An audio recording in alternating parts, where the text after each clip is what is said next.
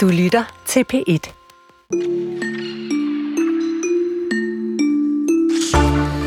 For de modeinteresserede, der stod det her år i Quiet Luxuries tegn ud med alle de der mærkevarer og logoer, der er tværet ud over tøjet, så enhver kan se, hvad det er for et mærke, man er på. Og til gengæld ind med kvalitet og solidt håndværk, så det kun er andre kendere, der ved, at man i hemmelighed går rundt i sådan noget meget dyrt tøj.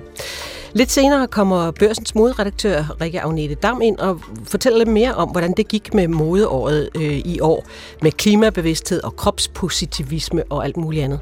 De fleste synes nok, det er pænt meget sjovere at få ros end at få ris. Det sidste er lidt mere noget, man sådan skal øve sig i og modtage, i hvert fald for mangens vedkommende.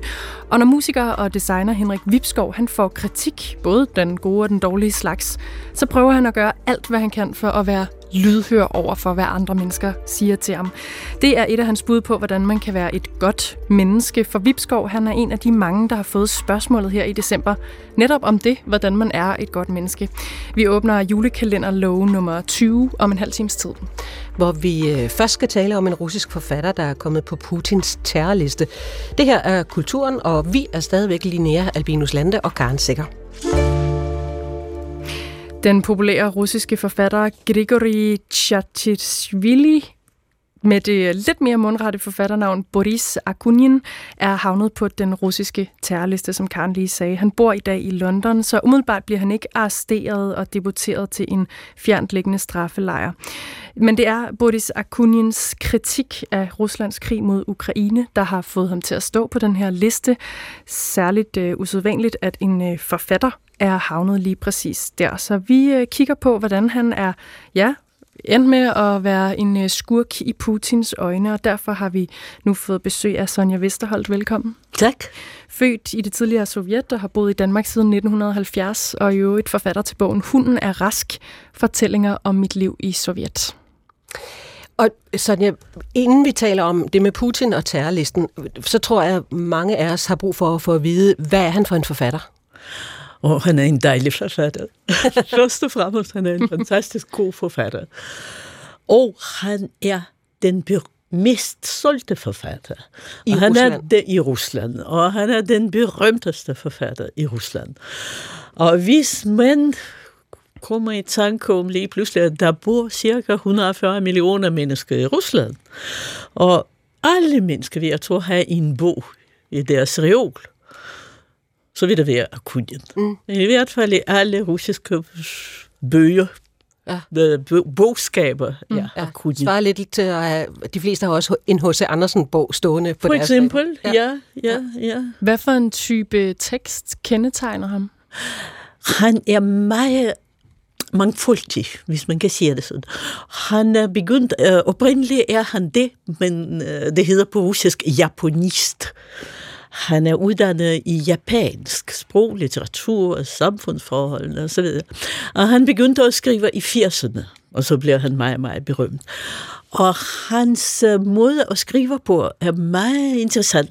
Han skriver i projekter. Så er der for eksempel et projekt, der hedder kriminalromaner. Og der sætter han sig ned og skriver for eksempel 50 kriminalromaner, forskellige også emner. Og så er der børnelitteratur, så skriver han mange bøger. Så er der drama, så skriver han meget. Så er der historiske bøger, og så videre. I hvert fald det, jeg kunne finde frem til en opløsning, at han skrev over 60 romaner. Okay, en produktiv fætter. I hvert fald den mest produktive i Rusland, og den mest solgte i Rusland. Ja, og nu nævner du nogle af hans projekter. Et andet projekt har jo også været sådan et historisk projekt. Ja. Altså om Ruslands historie og zartiden og så videre. Fuldstændig rigtigt. Og det projekt kalder han russiske statshistorie. Den russiske statshistorie.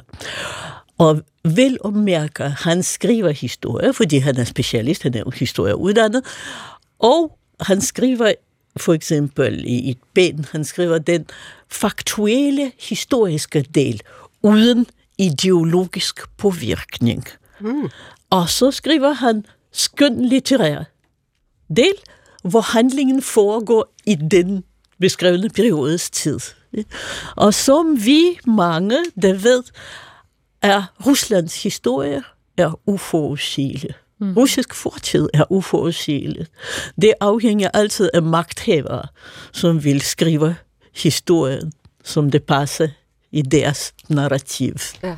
Okay, så vi kan sætte to markater på ham. Japan og historie, det er ligesom noget af det, der kendetegner det, han selv har interesseret sig for.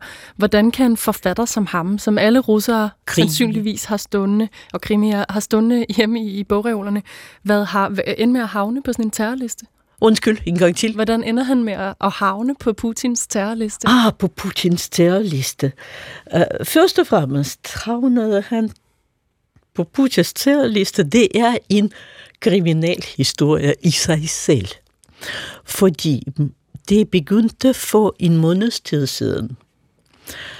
På en måneds tid siden bliver han ringet op, kontaktet på Zoom af en person, som han troede kom fra Zelensky, Ukrains præsidents nærmeste medarbejdere.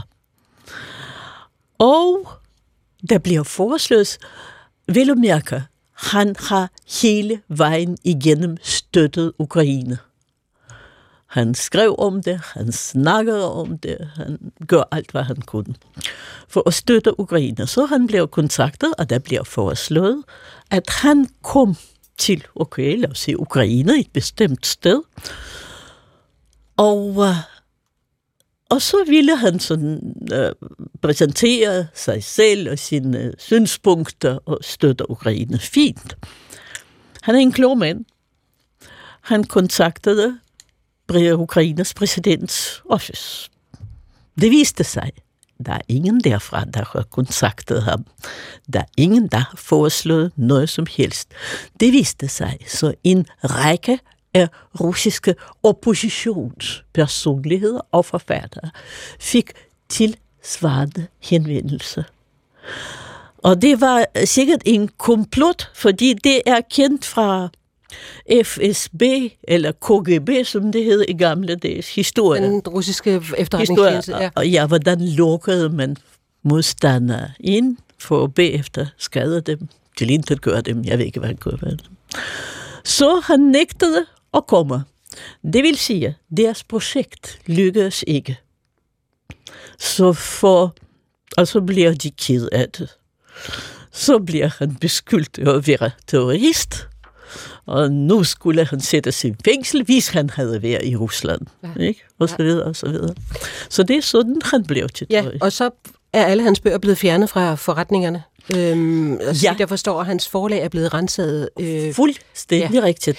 Men Sonja, Rusland har jo sådan en ret stolt, må man mildst talt sige, litterær tradition. Der er rigtig mange kæmpestore forfattere gennem tiden. Russerne læser generelt bøger. Ja. Hvad betyder det i Rusland, når en så populær, berømt forfatter kritiserer magthaverne? I Rusland, må man huske, har aldrig været demokrati. Det har aldrig været en samfundsdialog. Det har aldrig været et flerpartisystem med en lille bitte undtagelse. Så derfor forfatteren i Rusland, forfatteren bliver kaldt for sjælens herre. Sjælens herre.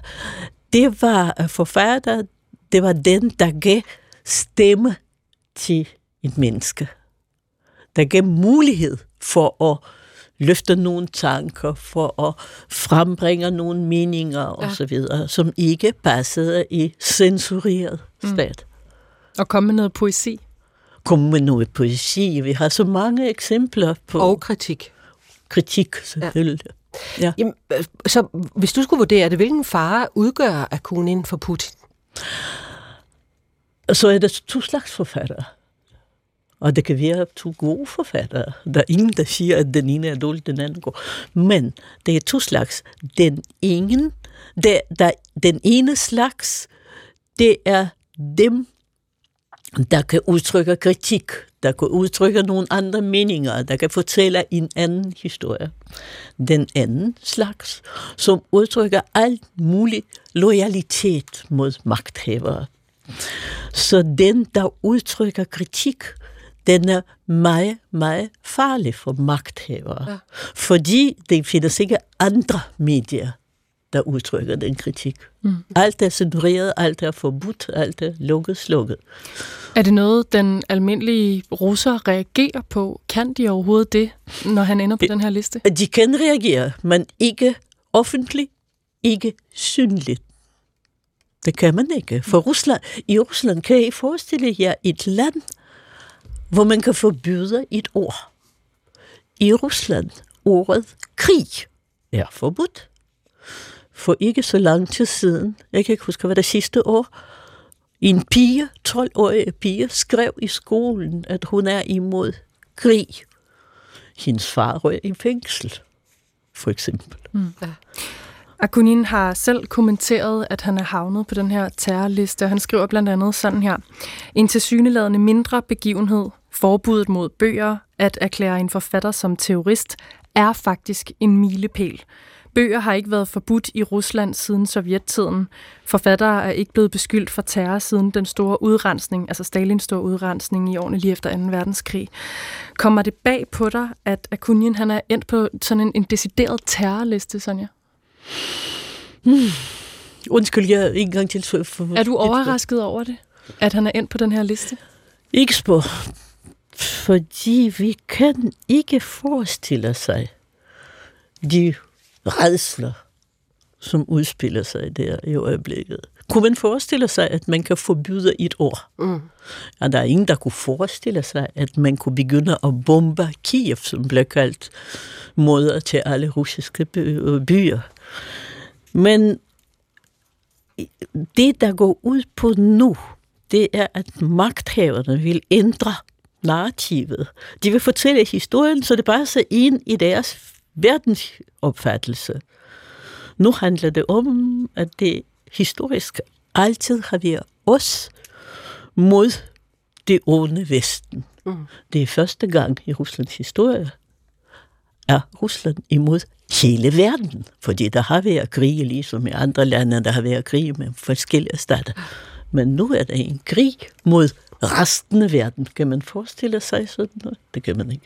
Nej, og når nu Linnea er inde på det der med sådan den almindelige russiske læser, altså hvis man var det i sovjettiden, så skulle man i hvert fald gemme Solzhenitsyn langt væk ned under sofapuderne. Ja. Man kunne ikke have ham stående fremme. Kunne man forestille sig, at det bliver det samme her? At Akunin skal puttes ned i flyttekasserne? Sagtens, fordi man risikerer at blive at sådan nogle styrker trænger ind i din bolig til hver en tid. Og renser boligen, og finder hvad som helst, som passer i deres kram. Mm. Jeg ved ikke, hvad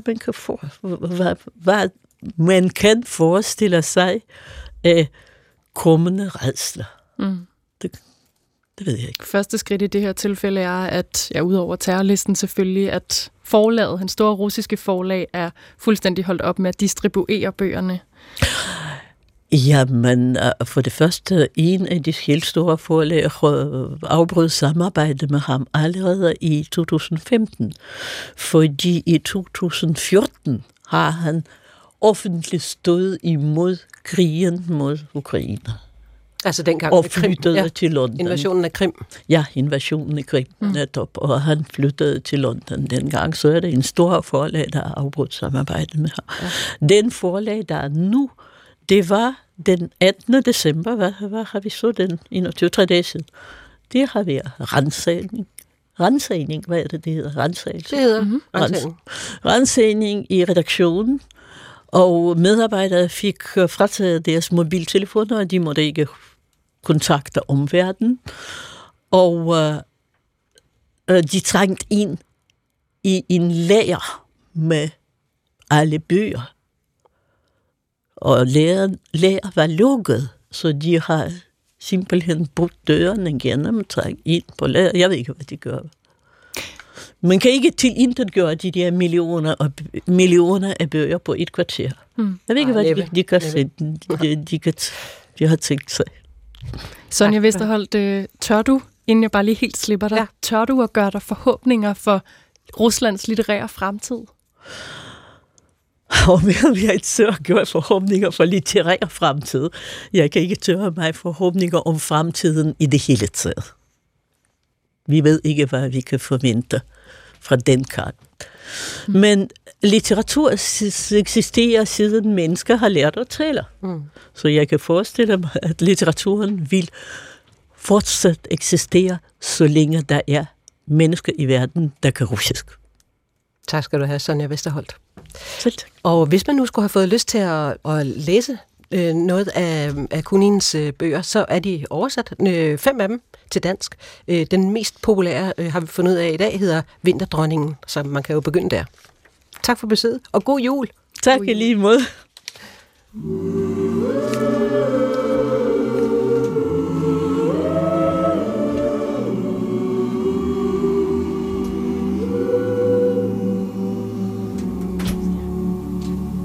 Tilpas moody og gå videre på efter en alvorlig historie. Samtidig julet. Det er lige noget for dig, Karen.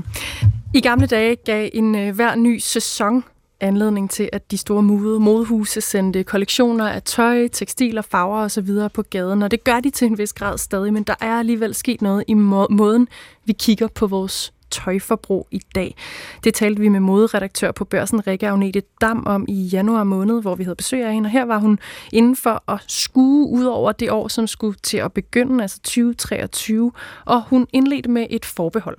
Først og fremmest så vil jeg sige, at det faktisk er utroligt gammeldags, at jeg står her og skal diktere, hvad nogen skal have på. Fordi der er nogen, skal tage blokken frem. Ja. Ikke fordi der ikke er nogen tendenser, men fordi det her med den fødekæde, der var engang, at der var nogle modehuse, som viste noget tøj, nogle kollektioner. Et halvt år efter, så blev de vist i nogle modemagasiner, og så var der nogen der fortalte modeinteresserede, hvad de skulle på. Den er fuldstændig disruptet, den modekæde. Og nu står du her igen. Rikke Agnette Damm, velkommen. Tak. Da vi havde besøg af dig sidst, så var det for at kigge på året, der kommer, som sagt. Og nu kigger vi lige tilbage på det. Det er noget, vi gør med en masse forskellige temaer her op til jul og op til årsskiftet, sociale medier, film, tv-serier osv.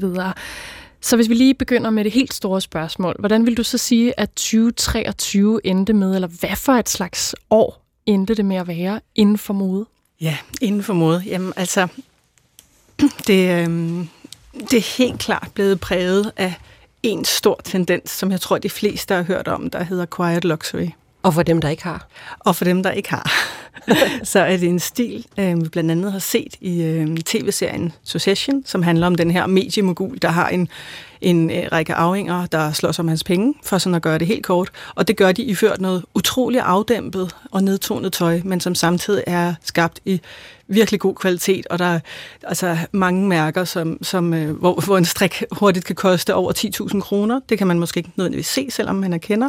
Det har det været inspireret af, og så har det også været inspireret af, det er der måske også nogen, der har bidt mærke i, selvom de ikke interesserer sig for mode, at den tidligere filmstjerne Gwyneth Paltrow, hun var i retten her i marts i en sag, hvor hun angiveligt skulle have været kørt ind i en person på ski. Hun endte med at vinde. Det er ikke det, vi skal snakke om. Vi skal snakke om, hvad hun havde på.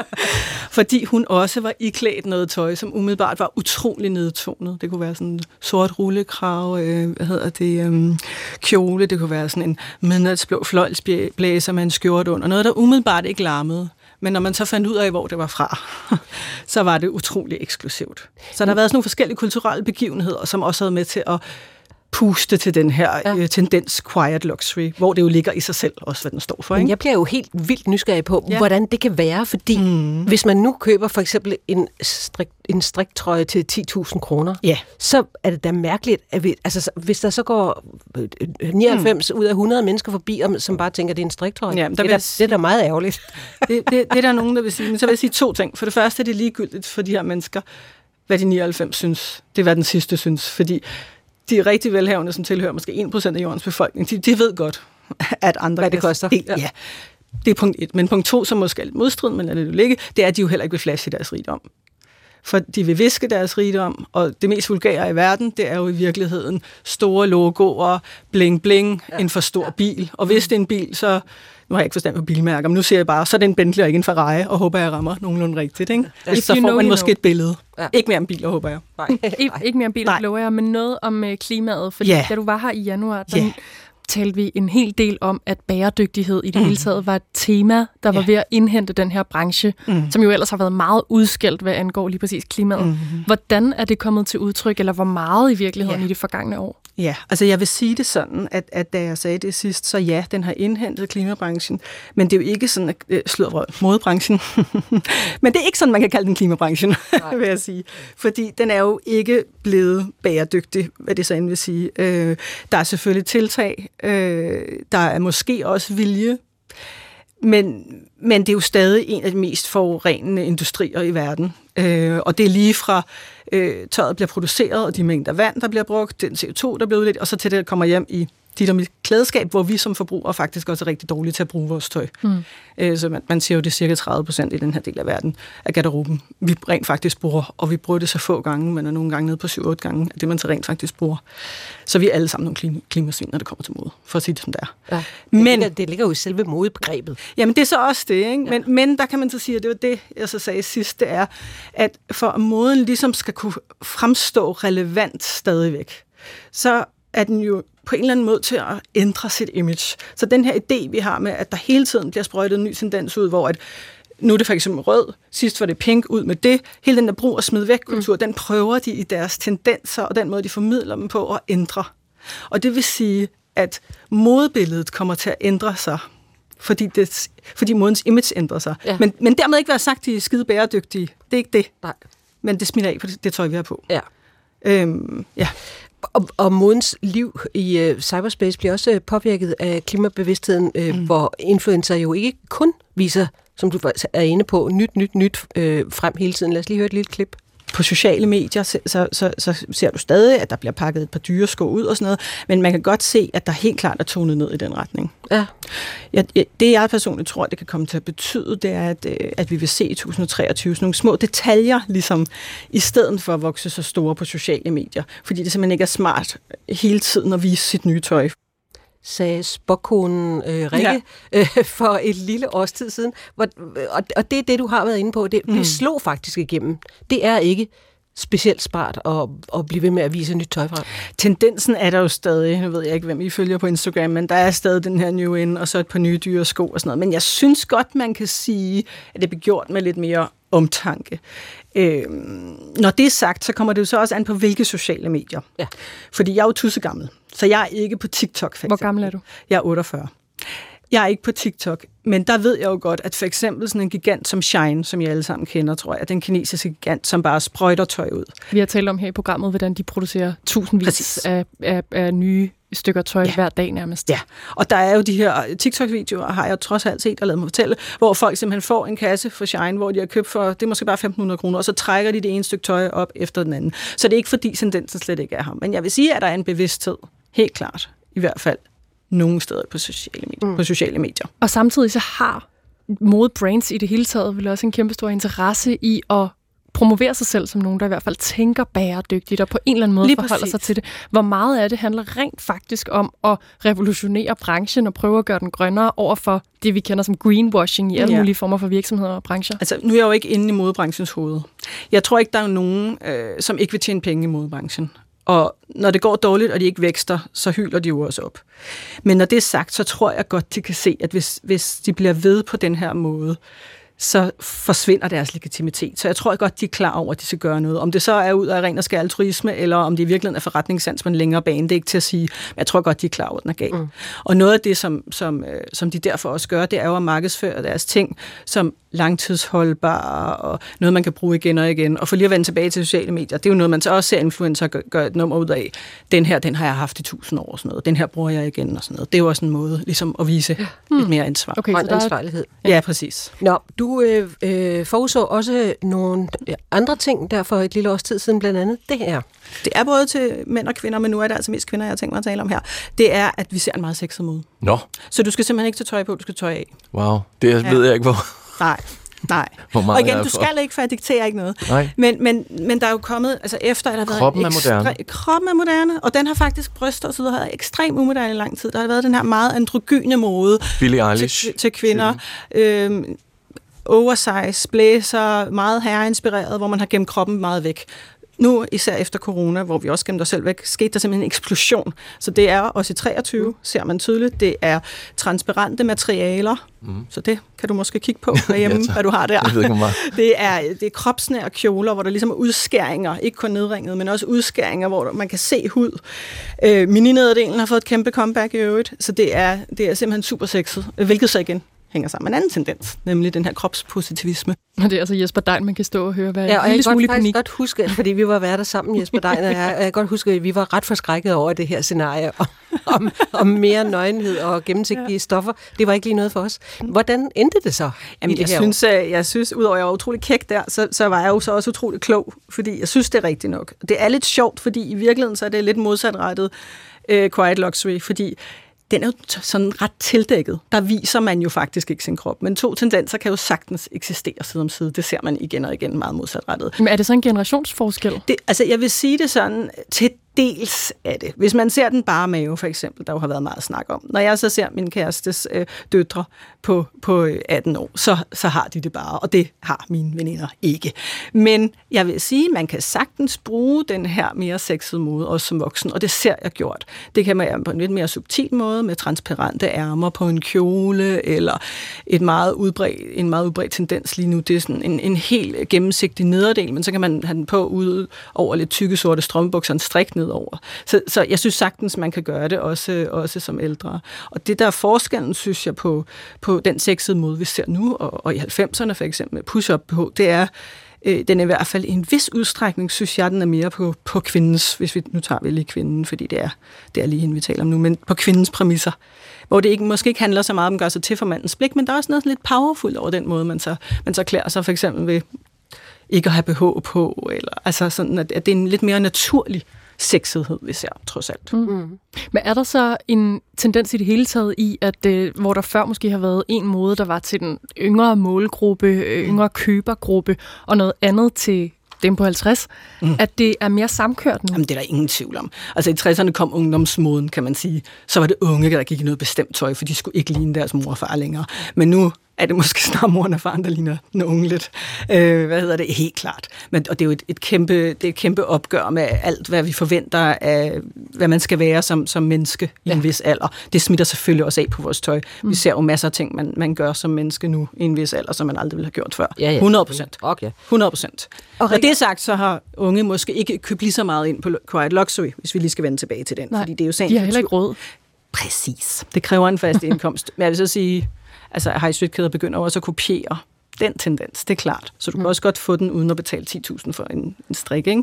Men der er det meget mere den her måde omkring 2.000, der præger de helt unge. Vi konkluderer, at du faktisk var ret klog der i januar, i begyndelsen af året, da du forudså, hvad der ville ske i 2023. Konkluderede selv i hvert fald. Ja, men var der noget, ud over det, du selv forudså, som er kommet bag på dig? Jeg tror, at jeg ville... Nu bed jeg mærke, at jeg nævnte det her ord kropspositivisme, og jeg står også nu og siger, at det er en mere sådan, på kvindens præmisser måde vil klæde os på. Og det synes jeg egentlig... Det synes jeg rigtig nok. Men jeg havde nok forventet, og det tror jeg også, jeg sagde det indslag, at den kropspositivisme, man har set i modebranchen, som jo den, vi taler om i dag, at den havde taget endnu mere fart. Jeg synes faktisk, det er gået lidt i stå, især internationalt. Hvis man ser et... nu Saint Laurent det mest ekstreme eksempel. Hvis man ser et show i Paris, for eksempel, så vil man stadig se, at det er den meget slanke model, og det samme i kampagner, hvor der på et tidspunkt var mere tendens til, at der var en kropsdiversitet. I Danmark er det en smule bedre, men der er måske ikke helt sket den udvikling, jeg havde troet ville ske i starten af året. Mm. Du kommer om et år, og så ser vi, hvordan det så går i 2024. Ja. Tak skal du have. Rikke Agnette Damm, som er moderedaktør på Børsen. Og nu prøver jeg lige den her, jeg ved ikke, hvordan den lyder.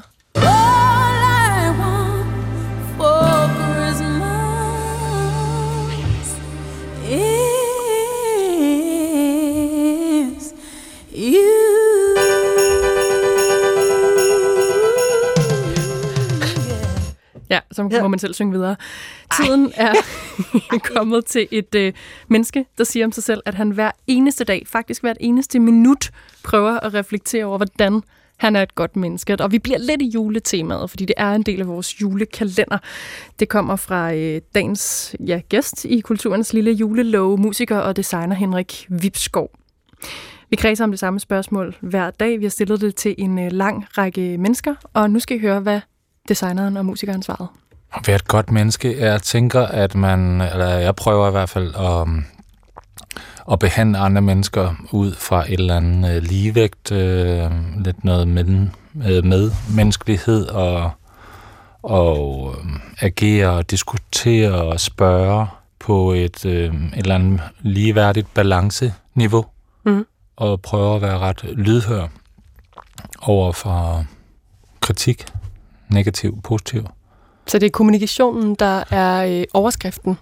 Ja, altså, men også rigtig mange andre ting omkring at kunne være god til at sige undskyld, og være dårlig til at sige undskyld, og måske også at kunne tilgive nogle ting, og ja. Og er det i arbejdsregi eller i privatregi, Henrik?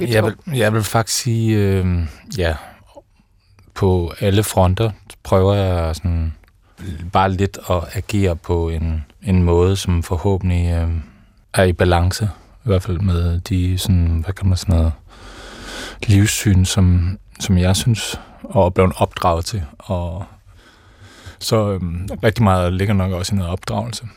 Og man kan sige, at jeg har nogle forskellige roller i kraft af også at være chef, privat, at være far, kæreste, frue, alle sådan nogle ting. Det er jo en super svær balance at agere i, og være et godt menneske. Og hvornår har det senest for eksempel været nødvendigt for dig at tænke over, hvad der var det rigtige for dig som menneske at gøre? Det tænkte jeg på vej herud. Men også i morges snakkede jeg med fruen derhjemme om nogle ting, og hvordan vi kommunikerer, eller kommunikerer vi nok. Og så er det ud fra et parameter om godhed, eller det rigtige. Ja, men det er jo super svært. Man kan agere på en arbejdsplads anderledes, end man kan gøre privat, tror jeg også, ikke? Der er nogle ting, jeg kan bestemme. Jeg kan bestemme nogle farver, og jeg kan gøre alle mulige ting, nogle former og strukturer og sådan noget igennem mit arbejde. Og det måske er det en anden måde derhjemme, altså hvor der også er nogle andre rollefordelinger og noget. Men man kan jo glemme. Man kan træde ved siden af, og man kan også glemme at agere ordentligt. Det tror jeg, vi alle gør. Jeg tænker også, at når man for eksempel i dit tilfælde har et arbejde, som fylder en god del af, hvem du er og hvad du laver, eller bruger din sikkert tankekraft på også, så kan det være svært at skille ad, hvad der er arbejde, hvad der egentlig er privat, eller hvornår du er private Henrik, og hvornår du er chef Henrik. Ja, men jeg prøver faktisk at være ret lydhør, både over for dem, der hjælper mig, og have nogle gode diskussioner om alt muligt, og prøve at tage nogle diskussioner op, og også for lige sådan at balancere, hvor jeg er på vej hen, hvor vi er på vej hen. Og nogle gange bliver altså samtalerne, diskussionerne for langhåret, og så kan jeg jo godt bare sige, okay, det skal være blå, rund, med gitterstruktur. Altså jeg kan jo godt beslutte det i den sidste ende, og nogle gange ærger jeg mig også nogle gange lidt over, at diskussionen blev for lang, fordi jeg vidste jo faktisk godt, hvad jeg ville.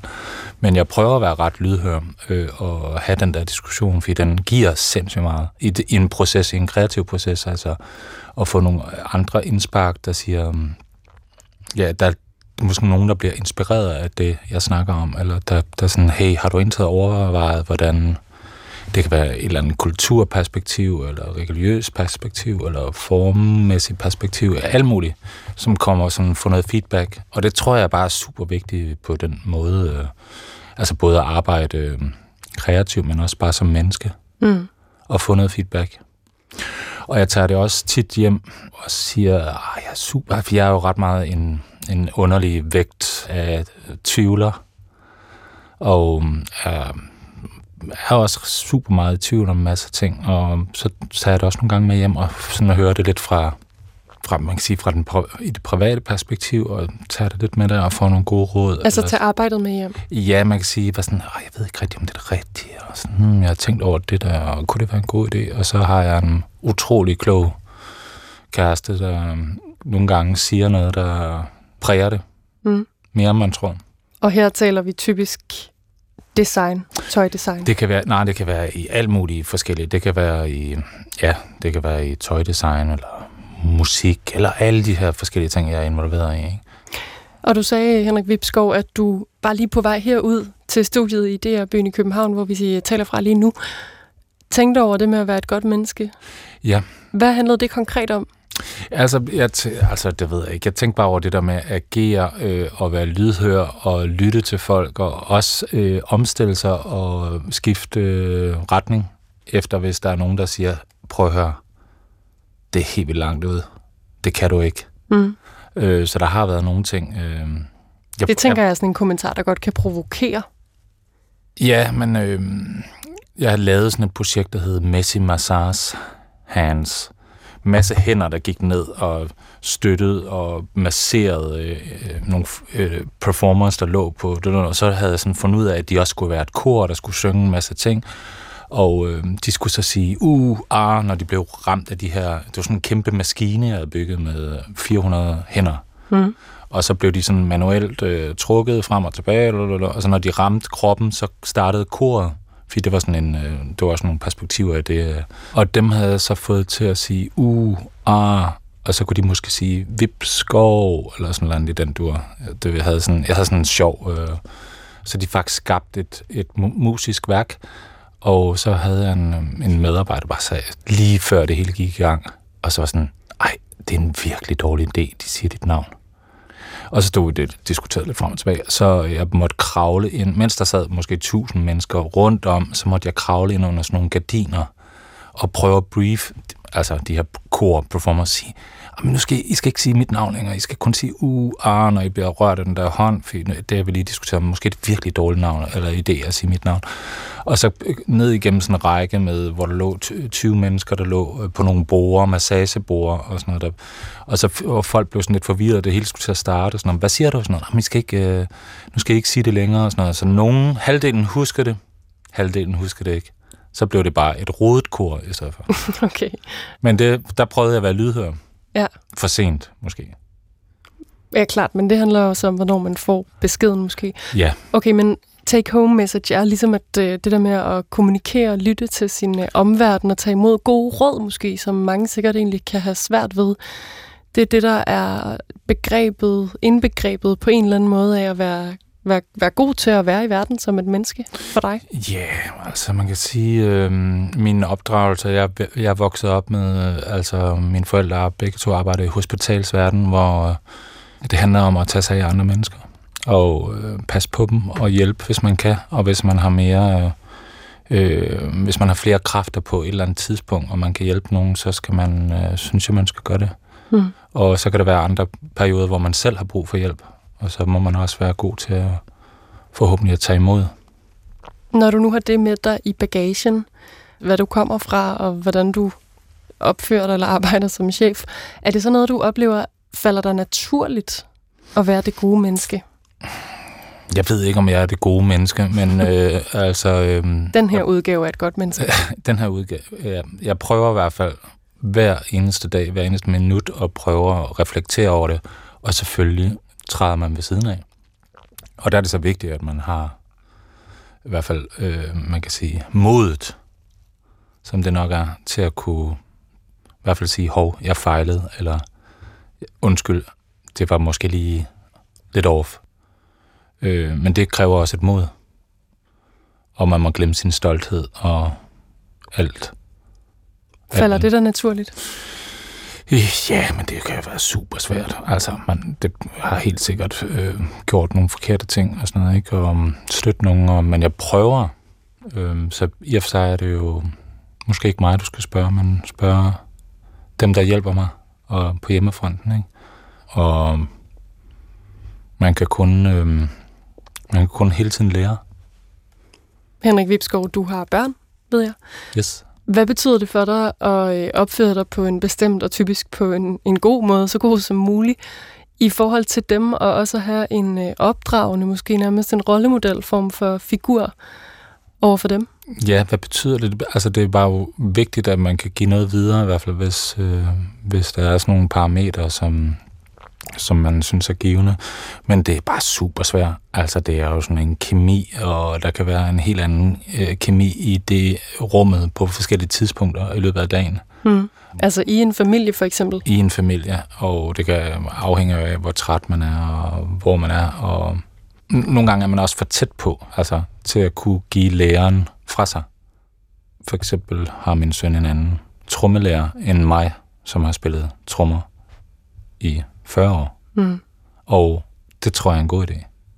For vi har prøvet det andet, og der er noget med noget kemien og en refleksion af, at vi måske er for tæt på hinanden. Ikke? Men er det vigtigt for dig at inspirere folk omkring dig og i særlig grad dine børn?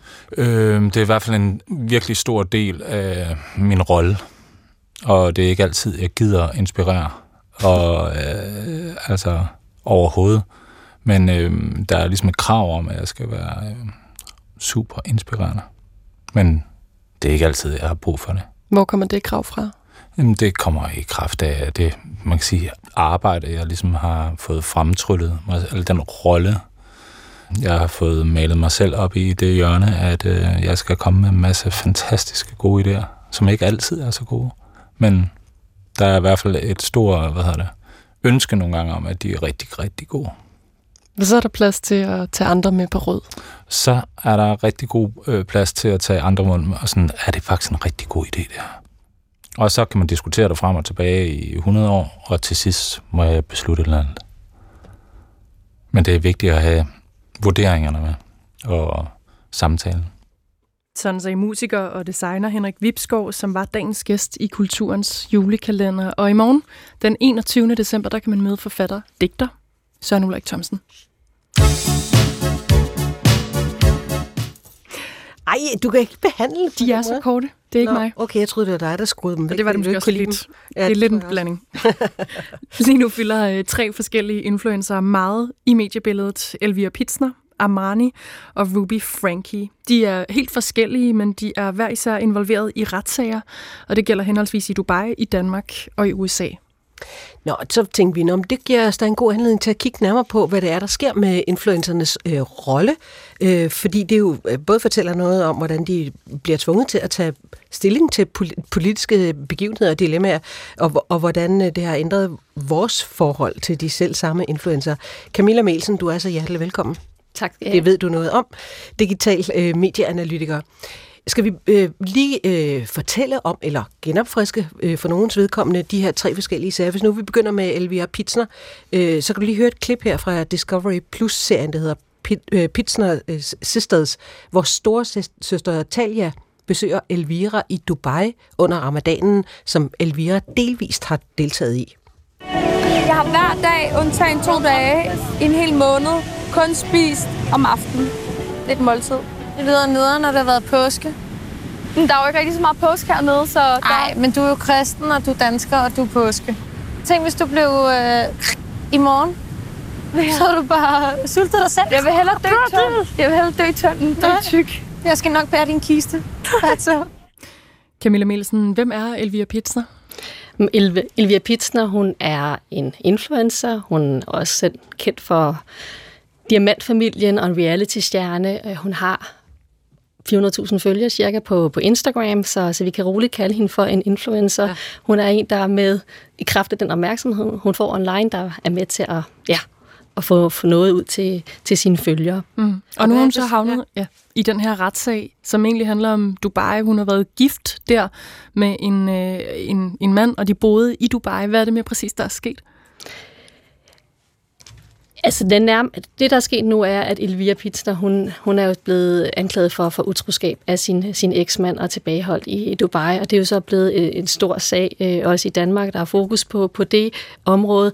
Men forud for den historie er selvfølgelig så Elviras liv som en influencer, at hun er jo kendt for at have, altså, man kan kalde hende lidt for den klassiske influencer-type, eller sådan i hvert fald vores lidt klichéfyldte forestillinger om, hvad en influencer er. Jeg har selv lavet en undersøgelse af, hvordan tænker unge en influencer er.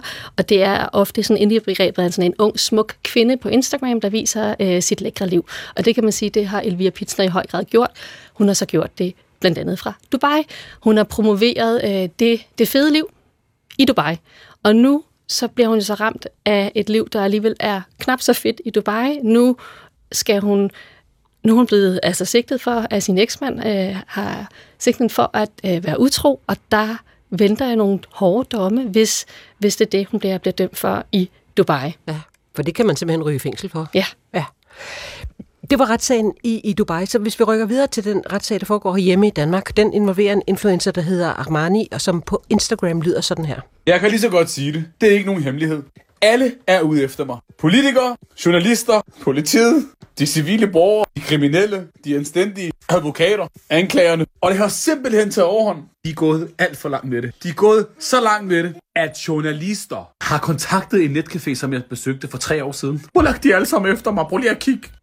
Og han har 67.000 følgere på Instagram. Hvad er han tiltalt for? Han er terrortiltalt. Ahmarni, han er en humor-influencer, der laver pranks på Instagram og også på Snapchat. Og der har han så nu gået, kan man sige, over stregen fra, og han har billiget Hamas' angreb mod Israel. Han har faktisk også, det lyder, han har nærmest gjort det sådan lidt, først lidt humoristisk, men han mener det alligevel, så han har faktisk synes, det er helt okay. Og det er det selvfølgelig ikke, så nu det overskrider så de danske love, og derfor er han så blevet terrortiltalt. Jeg vil sådan set også mene, at det vil overskride de indholdsregler, der nu er på Instagram, men han har stadig sin kanal. En, der ikke har sine platformer udkomme på længere, det er den amerikanske influencer Ruby Franke, som efter sigende havde 2,5 millioner følgere på sin YouTube-kanal, før den blev fjernet. Her delte hun videoer og oplevelser fra et liv med 6 børn. Kanalen hed 8 Passengers, og man så, hvordan Ruby passede på sine børn, eller hvordan hun forholdt sig til børneopdragelse i den her amerikanske familie. Vi kan lige høre lidt lyd. Okay, you guys, I need to go have a talk with Russell. The fact that he's not willing to sit with me and be humble and talk is a big demonstration to me that he has some distorted views and that he is in a lot of shame. Oh, there you are. I was just talking about you. Do you want to come sit with me and talk? I'm going to get down on your level. I've noticed that you've been hiding from me. And you are feeling a lot of embarrassment. Ruby Franke, som sagt, den her YouTuber, der taler med sit barn i den video, vi hører lyd fra her, prøver at kommunikere i hvert fald med Russell, som ikke, det går ikke sådan helt vildt godt. Hvad er hun tiltalt for? Børnemishandling. Altså, hun er kendt for at være mor til 6, og har vi 6 børn, og hun har hun er en mom-influencer, eller ja.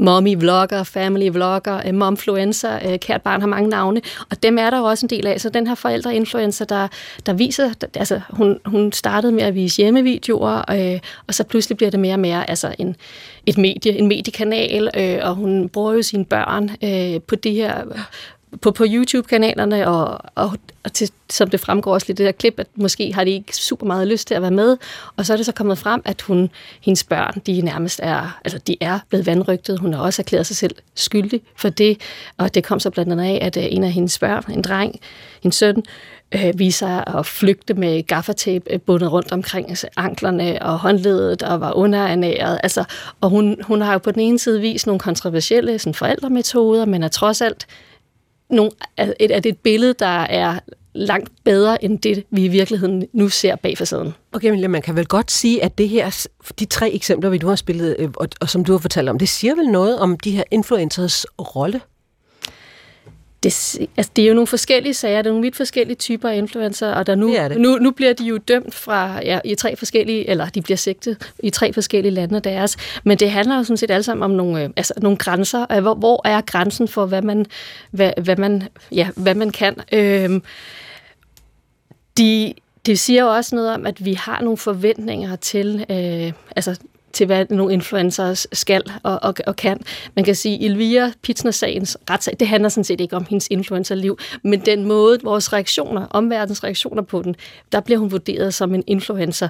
Der er det her med, at hun har jo promoveret Dubai. Kunne hun ikke bare have vidst, at det er det, der er landets lov? Det er vel i virkeligheden ikke synd for hende. Og det, kan man sige, der bliver hun jo ramt af, at hun er en influencer. De her 3 sager viser, at vi har jo nogle forventninger om, at ja, at de har en magt i det her, og der er nogle grænser for, hvad de egentlig kan tillade sig. Ja. Mm. Hvordan kan man ellers se, at influencer i dag har en anden form for magt, at vi har nogle andre forventninger til dem nu? Det er noget, der er kommet hen over de senere år med, at vi det er svært for en influencer at være helt, kan man sige, apolitisk og kunne vise det fede liv. Og vi har også nogle forventninger om, at man, det så vi under fra Black Lives Matter og under coronakrisen og med nedlukningerne, vi har sådan nogle forventninger om, at det egentlig er, altså det er godt at bruge sin stemme, altså, og hvis man så nærmest også, at både nogle YouTuber og influencer blev kaldt for racister, hvis det ikke var, de ytrede sig om Black Lives Matter. Vi har også set det med, altså under Ukraine-invasionen, at der var også nogle forventninger at bruge din kanal til noget godt. Mm-hmm. Vi så det for relativt nylig på en helt anden måde med, at influencer har stadig større magt, da Apples topchef Tim Cook besøgte Danmark. Der valgte Tim Cook ikke at tale med jer, eller andre. Eller Mette Frederiksen, eller pressen i det hele taget, politikere i det hele taget. Han ville tale med nogle enkelte iværksættere, og så influencer Rasmus Brohave. Og det er jo sådan et eksempel på, at en influencer som Rasmus Brohave har en digital valuta. Det er hans opmærksomhed, og så kan man nå ud til de unge målgrupper, og i øvrigt ser man jo så også, at de etablerede medier jo så også rapporterer om det.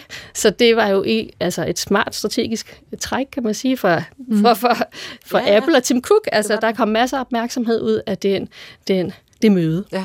Nu vi taler om ham her, Ahmarni, som er tiltalt for terrorbilligelse i forbindelse med Israel-Hamas-konflikten.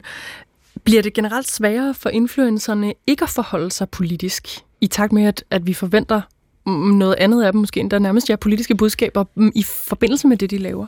Det er i hvert fald en meget svær balancegang. Altså og det er jo også en blanding, at set fra de følgere, der...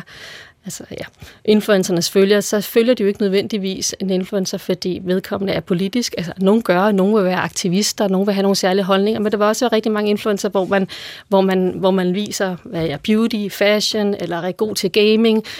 Men samtidig så er der alligevel en forventning om, at man skal bruge det også til noget, der er der er større end en selv. Men det er en balancegang. De er jo også på nogle platforme, som jo i høj grad også gerne vil være mere apolitiske, som ikke vil tage stilling til det, og samarbejder med brands, der jo heller ikke nødvendigvis vil være så politiske. Så det er et, man kan sige, en slags paradoks og en balancegang for de her influencer. Ja, det er selvfølgelig, fordi de er jo vidt forskellige, som du også selv siger. Det er svært at sige noget samlet om, hvordan de har det med at blive stillet de her krav til, fordi nogen vil jo være ligeglade med, at en, der er god til strikning, måske mener noget om situationen i Gaza. Eller måske alligevel. Fordi hvis man er stor, også på sociale medier, så har man måske også en stemme, som vi forventer, man bruger til noget. Det er det, vi har i stigende grad nogle forventninger, men det er flertydigt. Det er jo ikke nogen af følgerne, vil synes, det er sådan irriterende, hvis der går alt for meget politik i det, og andre vil synes, hey, du skal markere her, brug der din stemme til noget godt, og vi ser den her generelle tendens til, at man...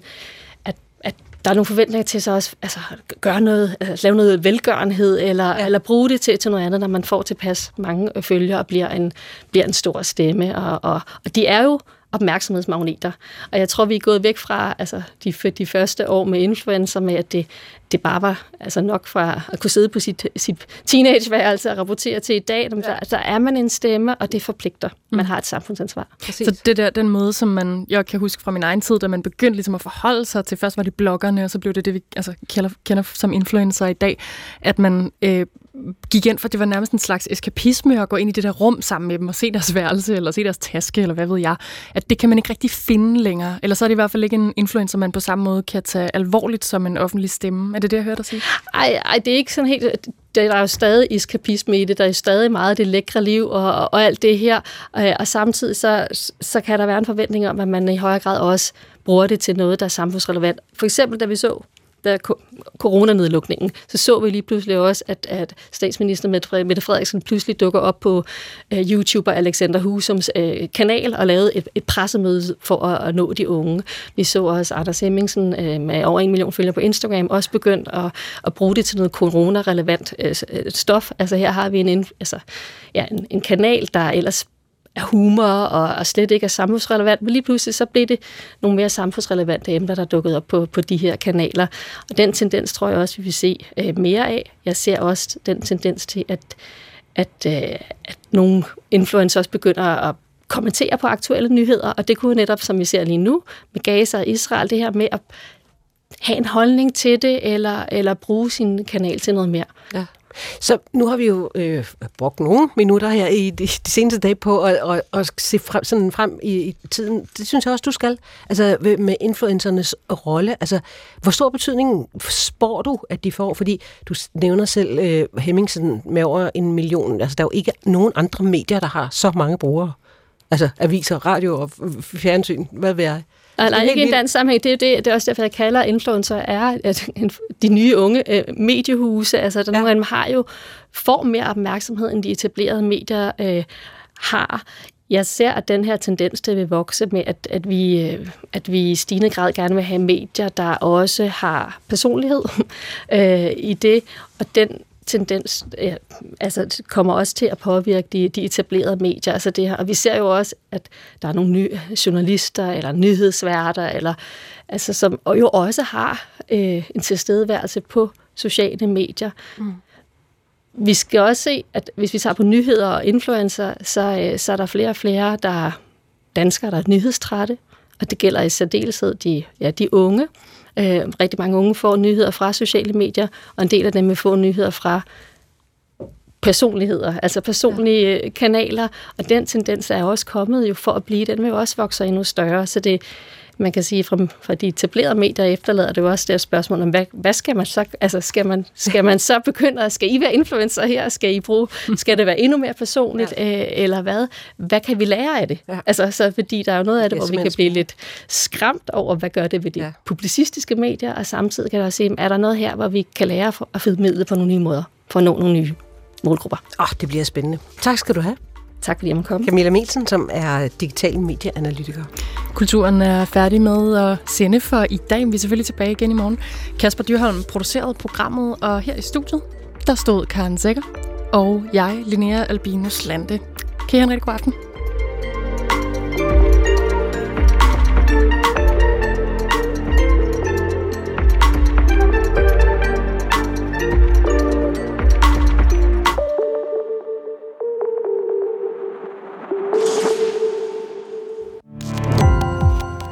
Gå på opdagelse i alle DR's podcast og radioprogrammer. I appen DR Lyd.